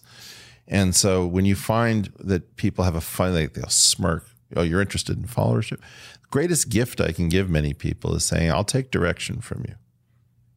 And you you know, it's very weird. People think that they want to be in the top spot. As soon as they have responsibility for somebody, somebody's sort of following their directions, they're not sure that they love it. Yeah, well, just to dovetail into that, yeah. I, people are generally surprised when I build up, and I'll be talking about build up the most powerful leadership, one of the most powerful leadership tools that they have in their entire inventory of leadership tools that they can they can utilize and they can exploit and they can take advantage of this tool at the right time, and it's going to do wonders for them. Is to listen to people, right? like just be quiet as a leader and just listen to what people are saying. And if they have a good idea, support their idea. Well, you know, it's, it's, a sort of a weird thing to bring up because it's, it's not as intense as what you do. But when I have, when I work with an assistant, one of the first things I do is to teach that person to tell me when I'm over a line. Like, because if that person doesn't have the comfort with saying, hey, you know, you're calling me on a Sunday and this is not an appropriate reason to call me on a Sunday, you're out of line, then I don't feel great because if I'm in a leadership role with that person, then I don't know if they're doing these things because they want to be doing. Another thing is always like, can I get you coffee? That I, I want to make sure that somebody understands that if we're forming hierarchies, it's not for the pleasure of working out, uh, you know, love we didn't get as a child. It's because we actually have to accomplish something. and trying to take the sting out of it without taking, you know, in some sense, the the necessity uh, of forming hierarchies. Because I think that most people don't have an idea that if people below you don't want to follow you, there are a million ways to sandbag you. Oh yeah, they'll they'll they'll sabotage you. They'll sabotage. They'll sabotage you. I say this all the time. You know, it's like if uh, if if I if I'm in charge of you and I say, okay, Eric, here's what's going on. Here here's the mission. Here's the vehicles I want you to take. Here's the people I want you to take. Here's the weapons I want you to use. Here's the method I want you to use. Here's the route I want you to take to the target. Here's the route I want you to take home. And here's what time we're going to debrief. You take that plan and take ownership of it and go execute it. And, and even a even a really great guy, in the back of their mind, they're thinking, well, I would do this a little bit different. That's not the best way to execute that. And so when you go out to execute the mission and you hit an obstacle, Right. you you instead of trying to overcome the obstacle, you just call up and say, "Hey, we couldn't accomplish the mission. Sorry, we're coming home. You didn't think of this. Your plan wasn't quite what you thought it was." So what I should do as a leader is and say, "Hey, Eric, here here's the mission we want to get accomplished. Go get with your team, figure out how you want to do it." And Or, all of a or sudden, here's some things that I'm thinking about. Do you see any problems? yeah, I would I wouldn't even I would say, well, It depends. Well, it, well, here's what it depends on. If you and I work together Yeah. already, you already know what those things are. You already know me well enough to kind of. I've already educated. I've already trained you. So you're you're you already. I don't even have to say those things like, "Hey, I'm thinking this that." You you already know that. So I just say, "Hey, come up with a plan." You already know the parameters to Right. work within. Yeah. So you come up with your own plan. You actually, if you're a good leader, you go go with your team and you say, "Hey guys, here's the mission. How do you all think we should do it?" And now we have a t- now we have a plan that your team came up with. You came up with. And and now there's no talk of how do I get you to buy into my plan. Right. You, it's your plan. You're already bought in. So is your whole team. When you bring it back to me and you say, "Hey, Jocko, here's the plan." Now I look at the plan and I say, "Hey, okay, that looks pretty good." And maybe there's a little nudge I give you. Maybe there's a little course correction I give you, but it's still your plan. And and now you go and execute the plan. When you hit an obstacle now out in the field. pff, you go over it, you go around it, or you go through that obstacle Yeah. because you have ownership of the plan. So no doubt about it. That's that that that leadership thing of I actually say you know people always talk about leading from the front, and you got to lead from the front, Well- and and you certainly do. But there's many times where I want to lead from the rear a little bit. I want to lead from the back. I Well, want that can be a you little bit. lead. You know, this Israeli theory of follow me, where you put the highest value person in harm's way first, and it doesn't make sense initially, but then you realize, okay, well, if he's willing to go over the side first, then maybe I'm going to take uh, direction from him because he's he's putting it all on the line. Yeah, and there's there are limitations to that plan as well. Sure. Because if you're the most experienced guy and you have the most tactical knowledge and you have a full understanding and you're going to be able to make the best decisions in the shortest amount of time that's going to keep everyone alive and you decide you're the one that's going to go first and you get shot in the first three That's right. seconds. That's guess what? It did, wasn't a good Didn't plan. work. And and even though I'm following you, Yeah. I'm following you into a bloodbath. So what I would rather have you do, and this this happened all the time with me, if if I was approaching a building and I happened to be one of the first two guys, three guys on the entry Yeah. team, I would take one step to the side, and my guys knew. My guys knew exactly that they. No, but it was predicated on the idea that nobody, that everyone knew that you were making a decision for a strategic or tactical Yes. reason. But in order to have that um, known, you have to do something that demonstrates that you're not doing it for a personal reason. yes, and and there are times, there are absolutely times where no one's going to move until they see you move. Yeah. And so you've got to again, this is the dichotomy. You can't lead from the front all the time. You can't lead from the rear all the time. Sometimes you got to be up front, sometimes you got to be in the rear, sometimes you got to be in the middle. You got to be able to modulate that appropriately for whatever situation you're in. you know it's very it's very interesting we get to watch some of these films from um, afghanistan and iraq and you know i remember particularly poignant films one of which was uh, some convoy that they're trying to make positive identification. They decide that it's enemy you know light it up fire fire along the convoy.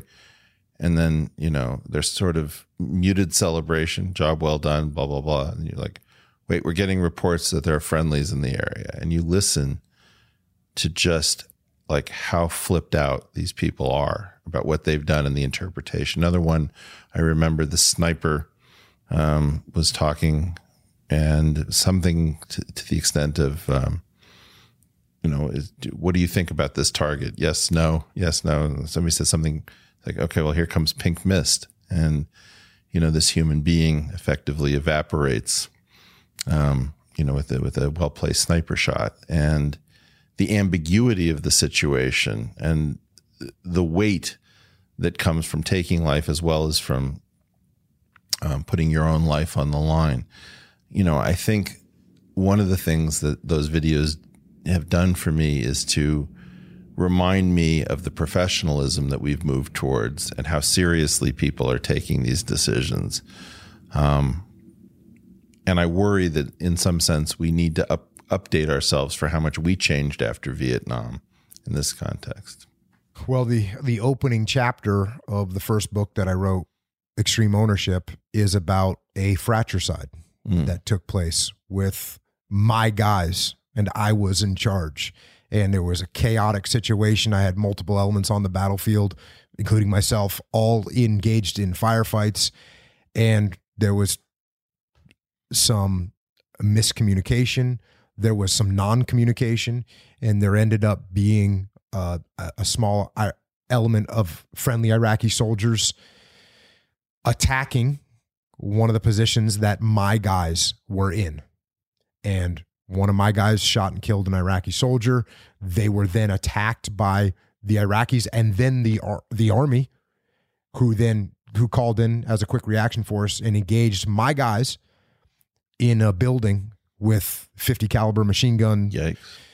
I had one of my guys wounded. There was several other Iraqis wounded, and all this took place in five minutes. By the time I went down, I was in a I was a couple blocks away, and when when my guys called in the what, what they called the heavy QRF, the heavy quick reaction force, which was a section or two M1 Abrams tanks, when they called in the heavy QRF, I told the guys I was with, I said, "Hey, those are my guys. We're going." So we went down there, and all this had unfolded in, like I said, in like five minutes.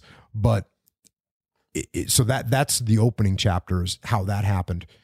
In the book Extreme Ownership, there's two other situations that Leif wrote about. Another situation where the very situation you're talking about, his sniper, which was which was Chris Kyle was looking at a building. He sees an enemy with a snipe with a with a scoped weapon, and he's asking, "Hey, do we have any friendlies in that building?"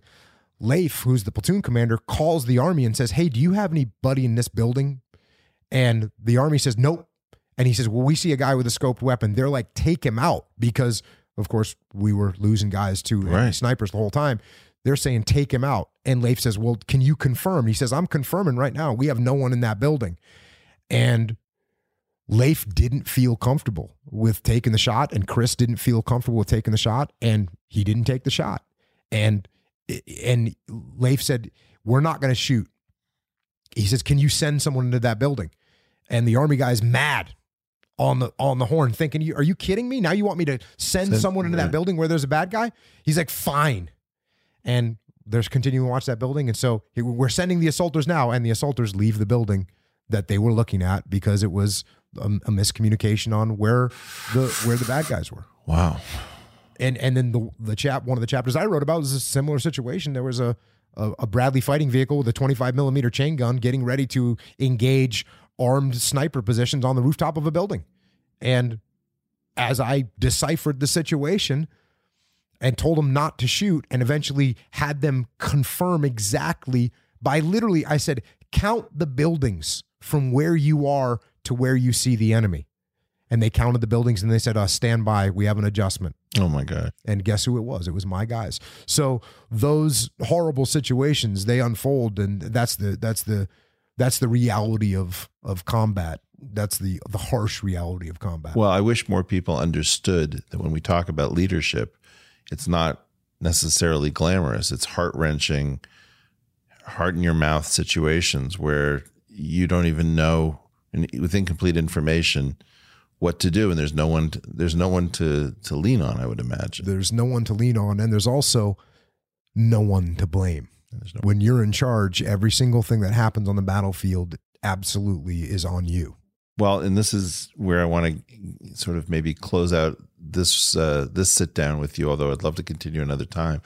Um, as you know this this podcast is known as the portal and the idea for the portal is how to extricate yourself from wherever you feel trapped um, towards some sort of more transcendent existence.